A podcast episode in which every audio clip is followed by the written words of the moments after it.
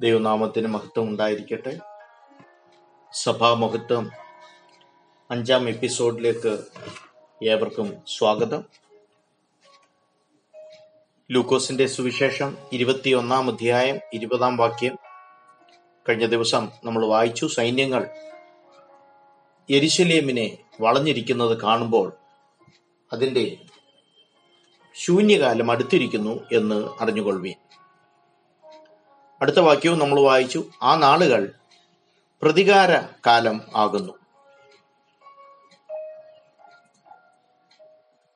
അതിനുള്ള കാരണം മെഷീഹായായി തിരുവഴുത്തുകളിൻ പ്രകാരം ന്യായപ്രമാണത്തിന് കീഴിൽ സ്ത്രീയിൽ നിന്ന് ജനിച്ചവനായി കാലസമ്പൂർണതയിൽ വെളിപ്പെട്ട യേശുക്രിസ്തു ശാസ്ത്രിമാരോ പരീശന്മാരോ പുരോഹിതന്മാരോ സദൂക്യരോ രാഷ്ട്രീയ നേതാക്കൾക്കോ തിരിച്ചറിയുവാൻ കഴിയാതെ ക്രൂശിക്ക ക്രൂശിക്ക എന്ന് ആക്രോശിച്ചു. അന്നത്തെ ഗവർണറായിരുന്ന പീലാത്തോസ് അല്പം വെള്ളമെടുത്ത് സ്വന്തം കൈ കഴുകി ഈ നീതിമാന്റെ രക്തത്തിൽ എനിക്ക് പങ്കില്ല എന്ന് പറയുമ്പോൾ ആ രക്തം ഞങ്ങളുടെ മേലും ഞങ്ങളുടെ സന്തതികളുടെ മേലും വരട്ടെ എന്ന് പറഞ്ഞ് ദൈവകോപം ദൈവത്തിന്റെ ശാപം ചോദിച്ചു വാങ്ങിയ ജനതയത്രേ യഹൂദന്മാർ.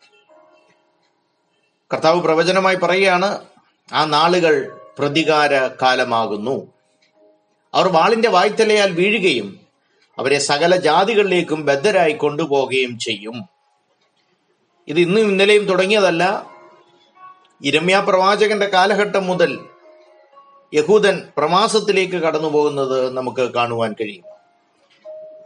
പ്രവചനത്തിന്റെ മൂന്ന് തലത്തിലുള്ള നിവർത്തീകരണം നമ്മൾ കാണുവാനിടയായല്ലോ.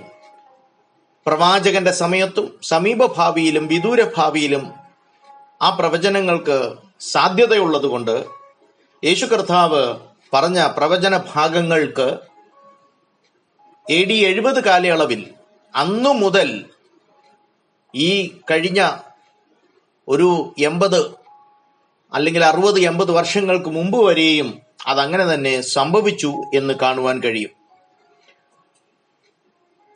അടുത്ത ഭാഗം പറയുന്നത് ജാതികളുടെ കാലം തികയുവോളം ജാതികൾ എരിശലിയും ചവിട്ടിക്കളയും. കാരണം നമ്മൾ കാണുവാൻ ഇടയായി തീർന്നു. ജാതികളെ നീക്കി കനാൻ എന്ന ശാപയോഗ്യമായ സ്ഥാനം സ്ഥലം ഷേമിന്റെ രക്തത്തിൽ പിറന്ന അബ്രഹാമിനെ മെസ്സപ്പൊട്ടോമിയയിൽ നിന്ന് വിളിച്ചുകൊണ്ടുവന്ന് വാഗ്ദത്വ ദേശമായി കൊടുക്കുമ്പോൾ ജാതികളെ നീക്കി അബ്രഹാമിന്റെ വംശപാരമ്പര്യത്തിലുള്ള ഇസ്രായേൽ മക്കൾക്ക് ഗോത്രം ഗോത്രമായി ഭാഗിച്ചു കൊടുക്കുകയാണ് ആ സ്ഥലം പാലസ്തീൻ നമ്മൾ കാണുന്നത്. പാലും തേനും ഒഴുകുന്ന ആ നല്ല സ്ഥലം. ജാതികളെ നീക്കിക്കളഞ്ഞു. എന്തുകൊണ്ട്? ഈ ഭൂലോകമെങ്ങും ജനം മനസ്സിലാക്കണം ഒരു ഏക സത്യ ദൈവമേ ഉള്ളൂ എന്നുള്ളത്. അത് യഹൂദനിലൂടെ ഇസ്രായേൽ മക്കളിലൂടെ ദൈവം വെളിപ്പെടുത്തുവാൻ ആഗ്രഹിക്കുന്നു. തന്റെ സാന്നിധ്യം ഇറങ്ങുന്ന തന്റെ നാമം വിളിക്കപ്പെട്ടിരിക്കുന്ന ജനം ഒരുമിച്ച് കൂടുവാൻ എരിശിലേമിൽ ഒരു ആലയം ദൈവം കൊടുത്തു. പക്ഷേ എന്ന് ഈ ജനം ഏകസത്യ ദൈവത്തെ വിട്ട് മറ്റു ആരാധനയിലേക്കും അന്യാരാധനയിലേക്കും തിരിയുമോ? അന്ന് ഈ വാഗ്ദത്ത ദേശം വിട്ട് മറ്റ് രാജ്യങ്ങളിലേക്ക് അവരെ ബദ്ധരാക്കി കൊണ്ടുപോകും എന്നുള്ളത് പഴയ നിയമത്തിലും പുതിയ നിയമത്തിലും നമുക്ക് കാണുവാൻ കഴിയും. അക്ഷരികമായി അവരുടെ ജീവിതത്തിൽ നമ്മൾ കാണുവാൻ ഇടയായി അപ്പോൾ തന്നെ വിശുദ്ധ വേദപുസ്തകം വായിക്കുമ്പോൾ പൗലോസിന്റെ ലേഖനങ്ങളിൽ നമ്മൾ കാണുന്നത് ഇത് ദൃഷ്ടാന്തമായി ഭവിച്ചു. ദൈവസഭയെ ക്രിസ്തീയ സഭയെ ആക്ഷരികമായി ഇസ്രായേലിന്റെ ജീവിതത്തിൽ അത് സംഭവിച്ചെങ്കിൽ നമ്മളും വിചിന്തനം ചെയ്യണം. എന്ന് കൃപയിൽ നിന്ന് വീണു പോകുന്നുവോ? എന്ന് ദൈവകൃപയ്ക്കെതിരായി പോകുന്നുവോ? ദൈവഹിതമല്ലാത്ത മ്ലേച്ഛതകൾ ദൈവസഭകളിൽ കാണുമ്പോൾ അല്ലെങ്കിൽ കള്ളന്മാരുടെ ഗുഹയായി മാറുമ്പോൾ മനസ്സിലാക്കണം ജാതികൾ ദൈവത്തിന്റെ അവകാശത്തിലേക്ക് കടക്കത്തക്കവണ്ണം ബദ്ധരായി പോകത്തക്കവണ്ണം ദൈവം ഇസ്രായേലിനോട് ഇടപെട്ടതുപോലെ ദൈവസഭ എന്ന് പറയുന്ന ക്രിസ്തീയ സഭയ്ക്കും ഈ അവസ്ഥകൾ നേരിടാം. അപ്പോൾ ജാതികളുടെ കാലം തികയുവോളം ജാതികൾ യെരുശലേം ചവിട്ടിക്കളയും. ഇസ്രായേലിന്റെ ജീവിതം നമ്മൾ കാണുമ്പോൾ എരിശലേമിനെ ജാതികൾ ചവിട്ടിയോ? കർത്താവ് യേശു കർത്താവ് ഈ പ്രവചനം പ്രവചിക്കുമ്പോൾ തന്നെ റോമൻ പ്രവിശ്യയാണ് യഹൂദ ശമരിയ ഗലീല പ്രദേശങ്ങൾ. ഏകദേശം ബി സി അറുപത്തിനാല് മുതൽ നാലാം നൂറ്റാണ്ട് വരെ നീണ്ടു നിന്ന ഇരുമ്പ് ഭരണമാണ് അവർ കാഴ്ചവെച്ചത്. നമ്മൾ കഴിഞ്ഞ ദിവസം കാണുവാനിടയായല്ലോ എരുസലേമിൽ യഹൂദന്റെ രക്തപ്പുഴ ഒഴുകുവാനിടയായി തീർന്നു. അവരുടെ ആലയത്തിന്റെ നാശം സംഭവിക്കുന്നു. പതിനൊന്ന് ലക്ഷം യഹൂദന്മാരെയാണ് ആ ചെറിയ പട്ടണത്തിൽ കൊന്നൊടുക്കിയത് എന്ന് നമുക്ക് വിസ്മരിക്കുവാൻ പറ്റുകയില്ല. അതിനുശേഷം ജാതികൾ ക്രിസ്ത്യൻ അധിനിവേശമാണെങ്കിലും ബൈസന്റൈൻ ആൾക്കാർ കടന്നു വരുവാനിടയായി തീർന്നു. മുന്നൂറ്റി തൊണ്ണൂറ് മുതൽ അറുന്നൂറ്റി മുപ്പത്തി നാല് വരെ. അതിനുശേഷം മുസ്ലിം അധിനിവേശം അല്ലെങ്കിൽ അറബ് രാജ്യക്കാർ അറബി ദേശങ്ങൾ അറബികൾ കടന്നുവന്ന് എരുസലേമിനെ ചവിട്ടുവാൻ ഇടയായി തീർന്നു അബ്രഹാമിന്റെ കഥ ഒപ്പിയെടുത്തുകൊണ്ട് അത് അവരുടെ പാരമ്പര്യമാണെന്ന് പറഞ്ഞ് ഇസ്മായേൽ അബ്രഹാമിന്റെ ആദ്യ സന്തതി എന്ന് പറഞ്ഞുകൊണ്ട് എരിശലേം അവരുടെ പുണ്യസ്ഥലമാക്കി അവർ മാറ്റുകയാണ് ചെയ്യുന്നത്. വിശുദ്ധ വേദ പുസ്തകത്തിൽ നമ്മൾ ഇസഹാക്കിന്റെ യാഗം കാണുമ്പോൾ അത് ഇസ്മായേലി യാഗമാണെന്ന് തിരുത്തി കുറിച്ചുകൊണ്ട് അവർക്ക് പ്രാതിനിധ്യം കൊണ്ടുവരുന്ന അല്ലെങ്കിൽ യെരുസലേമിനെ അബ്രഹാം യാഗം നടത്തിയ മോറിയ പ്രദേശത്തുള്ള യെരുസലേമിനെ മഹത്വീകരിച്ചുകൊണ്ട് അവരുടെ ഗ്രന്ഥങ്ങളിൽ അവർ എഴുതി വെക്കുന്നതായിട്ടാണ് കാണുന്നത്. അത് നമ്മുടെ വിഷയമല്ലല്ലോ. അറുന്നൂറ്റി മുപ്പത്തി നാല് മുതൽ ആയിരത്തി തൊണ്ണൂറ്റി ഒമ്പത് വരെ അറബ് രാജാക്കന്മാർ യരുസലേമിനെ ചവിട്ടുവാൻ ഇടയായി തീർന്നു അതിനുശേഷം നടക്കുന്ന കുരിശി യുദ്ധങ്ങൾ റോമൻ കത്തോലിക്ക സഭയുടെ അനുമതിയോടുകൂടി നടന്ന കുരിശി യുദ്ധങ്ങൾ അല്ലെങ്കിൽ ക്രൂസൈഡേഴ്സ് യഹൂദൻ അല്ലാത്തതുകൊണ്ട് അവരും ജാതികൾ തന്നെ ജാതികളുടെ കാലം തികഞ്ഞിട്ടില്ല. ആയിരത്തി തൊണ്ണൂറ്റി ഒമ്പത് മുതൽ ആയിരത്തി ഇരുന്നൂറ്റി തൊണ്ണൂറ്റി ഒന്ന് വരെയുള്ള കാലഘട്ടം ക്രൂസൈഡുകൾ ക്രൂസൈഡുകാർ എരുസലേമിനെ ചവിട്ടുവാൻ ഇടയായി തീർന്നു അതിനുശേഷം വന്ന മാംലൂക്കുകാർ ആയിരത്തി ഇരുന്നൂറ്റി തൊണ്ണൂറ്റി ഒന്ന് മുതൽ ഏകദേശം പ്രൊട്ടസ്റ്റന്റ് കാലയളവ് അല്ലെങ്കിൽ മാർട്ടിൻ ലൂതർ തന്റെ ശുശ്രൂഷ തുടങ്ങുന്ന കാലയളവ് ആയിരത്തി അഞ്ഞൂറ്റി പതിനേഴ് വരെ മാംലൂക്കുകാർ യെരുസലേമിനെ ചവിട്ടുവാൻ ഇടയായി തീർന്നു ടർക്കിയിൽ നിന്ന് വന്ന ഓട്ടോമാൻ ഭരണം ടർക്കി ഭരണം ആയിരത്തി അഞ്ഞൂറ്റി പതിനാറ് മുതൽ ആയിരത്തി തൊള്ളായിരത്തി പതിനേഴ് വരെ നോക്കണമേ നൂറ്റാണ്ടുകൾ സഹസ്രാബ്ദങ്ങൾ നിലനിൽക്കുന്ന അവസ്ഥയാണ് ജാതികളുടെ കാലം തികഞ്ഞിട്ടില്ല. അതിനുശേഷം കടന്നു വന്ന ലോക മഹായുദ്ധങ്ങൾ ബ്രിട്ടീഷ് കോളനിയാക്കി മാറ്റുന്നു. ബ്രിട്ടീഷുകാർ വന്ന് ആ സ്ഥലങ്ങൾ ആമീൻ യെരുസലേമിനെ ചവിട്ടുന്നു. ആയിരത്തി തൊള്ളായിരത്തി നാൽപ്പത്തി എട്ട് വരെ ബ്രിട്ടീഷുകാർ അതിനെ ഭരിക്കുവാൻ ഇടയായി തീർന്നു ഇവർ കാൽ ചവിട്ടുക മാത്രമല്ല യഹൂദന്മാർ സ്വന്തം ദേശം വിട്ട് കഴിഞ്ഞ രണ്ടായിരം വർഷം വിവിധ രാജ്യങ്ങളിലേക്ക് കൊച്ചു കേരളത്തിലേക്കും ഒക്കെ പ്രവാസികളായി പോകേണ്ടി വന്നു അടിമകളായി പോകേണ്ടി വന്നു. കഴിഞ്ഞ ദിവസങ്ങളിൽ നമ്മൾ കാണുവാൻ ഇടയായി തീർന്നല്ലോ ലൂക്കോസിന്റെ സുവിശേഷം ഇരുപത്തിയൊന്നിന്റെ ഇരുപത്തിരണ്ടിൽ അതാണ് കർത്താവ് പറഞ്ഞത്. ആ നാളുകൾ പ്രതികാരകാലമാകുന്നു. പ്രതികാരകാലമാകുന്നു. ആയിരത്തി തൊള്ളായിരത്തി മുപ്പത് ആയിരത്തി തൊള്ളായിരത്തി നാൽപ്പത് കാലയളവുകളിൽ നടന്ന യഹൂദന്റെ കൂട്ടക്കൊല ആയിരത്തി തൊള്ളായിരത്തി മുപ്പത്തി മൂന്ന് മുതൽ ജർമ്മനിയുടെ ചാൻസലറായിരുന്ന അഡോൾഫ് ഹിറ്റ്ലർ എന്തിനാണ് യഹൂദന്മാരെ ഈ കൂട്ട കുരുതി നടത്തിയത്? തിരുവചനം പഠിക്കുമ്പോൾ നമുക്കറിയാം ഒരു യൂറോപ്യനായ കൊർണല്യോസിനെ കൈസരിയയിൽ പോയി കാണുവാൻ ദൈവാത്മാവ് ഇടപെട്ടത് കൊണ്ട് പത്രോസ് പോകുന്നുണ്ട്. പക്ഷെ അവിടെ ചെന്നിട്ട് പറയുന്നത് യഹൂദന്മാർ മറ്റുള്ളവരോട് സഹകരിക്കുന്നത് നിഷിദ്ധം എന്ന് നിനക്കറിയാമല്ലോ. ഈ ഒരു വകഭേദം യഹൂദന്മാർ മറ്റൊന്നും കൊണ്ടല്ല അവരുടെ നിറവ്യത്യാസം കൊണ്ടോ അവരുടെ ഔദ്യോഗിക പൊസിഷൻ കൊണ്ടോ ഒന്നുമല്ല മാറ്റി നിർത്തുന്നത്. ഏക സത്യദൈവത്തെ ആരാധിക്കുന്നവർ മറ്റുള്ളവരുമായി ഇടകലരരുത് എന്നുള്ള വിശുദ്ധ വേദപുസ്തകത്തെ അടിസ്ഥാനമാക്കിയാണ് അവർ ആ തീരുമാനമെടുത്തിരുന്നത്. ഇതിനെതിരെയുള്ള ഒരു ചിന്താഗതിയാണ് നോഹയുടെ വംശപാരമ്പര്യമായ ഷേം ഹാം ജാഫെത്ത്.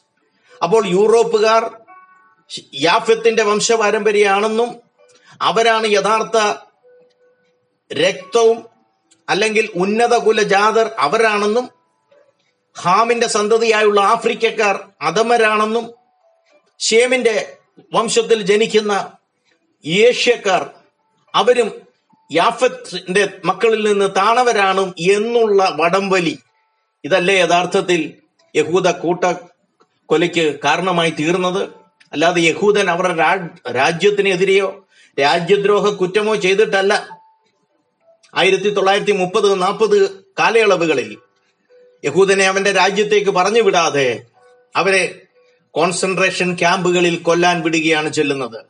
ലേബർ ക്യാമ്പുകളിൽ വേണ്ട ആഹാരം കൊടുക്കാതെ വസ്ത്രം കൊടുക്കാതെ അന്ന് ചെയ്യാമായിരുന്ന എല്ലാ ക്രൂരതകളും ചെയ്ത് ഗ്യാസ് ചേംബറുകളിൽ നിറച്ചിട്ടുകൊണ്ട് അന്ന് ഇന്ന് നമ്മൾ മെഡിക്കൽ വൈദ്യശാസ്ത്രത്തിൽ കാണുന്ന ഒട്ടുമനവധി ആന്റിബയോട്ടിക്കുകൾ മെഡിസിനുകൾ ഇതെല്ലാം പച്ച ശരീരത്തിൽ അനസ്തേഷ്യ പോലും മയക്കുമരുന്ന് പോലും കൊടുക്കാതെ യഹൂദന്റെ ശരീരത്തിൽ കുത്തിവെച്ചുകൊണ്ടാണ് ഇന്നത്തെ മെഡിക്കൽ ഫീൽഡിൽ വന്നിരിക്കുന്നത്. മനുഷ്യനെ എന്ത് ചെയ്യണമെന്നറിയാതെ ചെയ്യാവുന്ന ക്രൂരതകളെല്ലാം ചെയ്ത് യഹൂദന്റെ മേൽ തേർവാഴ്ച നടത്തുകയായിരുന്നു ഹിറ്റ്ലർ ചെയ്തത്. എന്താണ് ഹിറ്റ്ലറെ താങ്കൾക്ക് യഹൂദന്മാരോട് ഇത്രയും ദേഷ്യം? അത് പറയാൻ ഒരു കാരണം ഇതേ ഉള്ളൂ. ആര്യൻ ബ്ലഡ് അല്ലെങ്കിൽ ജാഫത്തിന്റെ രക്തം ഞങ്ങളാണ്. ഇവർ നിലനിന്നാൽ ഞങ്ങളുടെ രക്തത്തിന് വെല്ലുവിളിയായി മാറും. അതുകൊണ്ട് മാത്രമാണ് ഇല്ലാത്ത കുറ്റം കെട്ടിച്ചമച്ച് യഹൂദനെ കൊന്നൊടുക്കി. ഒന്നും രണ്ടുമല്ല. അറുപത് ലക്ഷം യഹൂദന്മാർ. അറുപത് ലക്ഷം. ചെറിയ സംഖ്യയല്ല. അതിലുപരി ആൾക്കാർ മരിച്ചില്ലെന്നേ ഉള്ളൂ കൊന്നില്ലെന്നേ ഉള്ളൂ. എന്നിട്ടും ലോക ജനസംഖ്യയിൽ യഹൂദന്മാരുടെ ലോക മുഴു ലോകത്തിലുള്ള ജനസംഖ്യ എടുത്തു കഴിഞ്ഞാൽ ഒരു സിംഹഭാഗവും യൂറോപ്പിൽ ഒതുങ്ങി എന്നുള്ളത് നമുക്ക് വിസ്മരിക്കുവാൻ കഴിയുകയില്ല. പിന്നെ എന്തുകൊണ്ട് യഹൂദൻ ഈ ലോകത്ത് പിടിച്ചു നിൽക്കുന്നു? രണ്ടായിരം വർഷം കഴിഞ്ഞിട്ടും അവന്റെ ഭാഷയെയും അവന്റെ ദേശത്തെയും അവന്റെ സംസ്കാരത്തെയും സ്നേഹിച്ചുകൊണ്ട് വീണ്ടും എരിസലേമിനെ സ്നേഹിച്ച് അവൻ മടങ്ങി വരുവാൻ ആഗ്രഹിക്കുന്നത് എന്താണെന്നറിയാമോ? അവർക്കറിയാം ഒരു പ്രതികാരകാലം കഴിയുന്ന ഒരു ദിവസമുണ്ട്. യഹോവയായി ദൈവം അവരെ സ്വീകരിക്കുന്ന ഒരു ദൈവമുണ്ട്. അവർ ദൈവത്തിലേക്ക് മടങ്ങി വരുന്ന ഒരു ദിവസമുണ്ട്. അവരുടെ പ്രതികാരം തീരുന്ന ഒരു കാലമുണ്ട്. എപ്പോൾ? സ്വർഗത്തേക്ക് നോക്കി അവർ കൈവിൾ ആമീൻ അവർ ആ കരയുന്നുവോ? നിലവിളിക്കുന്നുവോ? അവരുടെ പ്രാർത്ഥന കേൾക്കുന്ന അബ്രഹാമിന്റെ ദൈവം ജീവിക്കുന്നു എന്ന് അവരുടെ ഉള്ളിലൊരു ബോധമുണ്ട്. അതുകൊണ്ട് തന്നെ മത്തായി എഴുതിയ സുവിശേഷം ഇരുപത്തിനാലിന്റെ മുപ്പത്തിരണ്ടിൽ കർത്താവ് അന്ത്യകാല സംഭവങ്ങളുടെ ലക്ഷണങ്ങൾ പറയുമ്പോൾ ഒരു കാര്യം പറയുകയാണ്. അത്തിയെ നോക്കി ഒരു ഉപമ പഠിപ്പീൻ. അത്തി ആരാണ്? യഹൂദനാണ്. അത്തി എന്തുകൊണ്ട് കർത്താവ് ശപിച്ചു? അതുവരെയും ഫലം കാണാതെ വന്ന് ഫലം കായ്ക്കേണ്ട അത്തി ഫലം കായ്ക്കാതെ വന്നപ്പോൾ ആ ശാപം പ്രതികാലകാലം പ്രതികാരം. അവന്റെ മേൽ ശാപമായി പെയ്തിറങ്ങിയപ്പോൾ ആ അത്തി ഉണങ്ങിപ്പോയതുപോലെ. മത്തായി ഇരുപത്തിനാലിന്റെ മുപ്പത്തിരണ്ടിൽ നമുക്ക് കാണുവാൻ കഴിയുന്നു. അത്തിയെ നോക്കി ഒരു ഉപമ പഠിപ്പീൻ. അതിന്റെ കൊമ്പ് ഇളതായി. ഇല തളിർക്കുമ്പോൾ വേനൽ അടുത്തു എന്ന് അറിയുന്നുവല്ലോ. അതായത് യഹൂദനാകുന്ന അത്തി തളിർത്തു തുടങ്ങിയാൽ ഇല തളിർക്കുമ്പോൾ അതിന്റെ കൊമ്പ് ഇളതായി പുറപ്പെടുമ്പോൾ മനസ്സിലാക്കിക്കൊള്ളണം. വേനലടുത്തിരിക്കുന്നു. വേനലടുത്തിരിക്കുന്നു. ആർക്കും പ്രവർത്തിക്കുവാൻ കഴിയാത്ത രാത്രി വരുന്നു. അപ്പോൾ തിരുവചന വെളിപ്പാടിൽ യേശു കർത്താവ് അന്ത്യകാലങ്ങളെ കുറിച്ച് പറഞ്ഞ കാര്യങ്ങൾ നമ്മൾ സിസ്റ്റമാറ്റിക് ആയിട്ട് പഠിക്കുമ്പോൾ ക്രമീകൃതമായി നമ്മൾ പഠിക്കുമ്പോൾ മനസ്സിലാക്കുന്നത് യഹൂദനെ നോക്കിയാൽ മതി. ദൈവത്തിന്റെ ഘടികാരമാണ് യഹൂദൻ. അവൻ പ്രവാസത്തിലേക്ക് കടന്നു പോകുമെന്ന് പറഞ്ഞാൽ അവന്റെ വംശം ഇല്ലാതെയായി പോകുമെന്നല്ല. പഴയ നിയമത്തിൽ തലമുറ തലമുറ നിൽക്കണമെന്ന് പറഞ്ഞ് പല വാഗ്ദത്തങ്ങൾ കൊടുക്കുമ്പോൾ ആ തലമുറയിൽ ഒരു സന്തതിയെങ്കിലും ശേഷിപ്പ് വന്നേ പറ്റുകയുള്ളൂ. ശിയ പ്രവചനത്തിലും മറ്റു പ്രവചനങ്ങളിലും നമ്മൾ കാണുന്ന ശേഷിപ്പുണ്ടല്ലോ. അത് ലോകത്ത് ദൈവം നിലനിർത്തിയേ പറ്റുകയുള്ളൂ. അത് മഹോദ്രവകാലമാണെങ്കിലും ആയിരം ആണ്ട് വാഴ്ചക്കാലമാണെങ്കിലും ആ ശേഷിപ്പിനെ ദൈവം നിലനിർത്തും. അങ്ങനെയാണെങ്കിൽ നമുക്ക് നോക്കാം ഈ അത്തി തളിർത്തുമോ? ഇന്ന് പതിനഞ്ച് മിനിറ്റ് ആകുന്നല്ലോ. ഈ വചനങ്ങളാൽ ദൈവം നമ്മളെ ധാരാളമായി അനുഗ്രഹിക്കട്ടെ.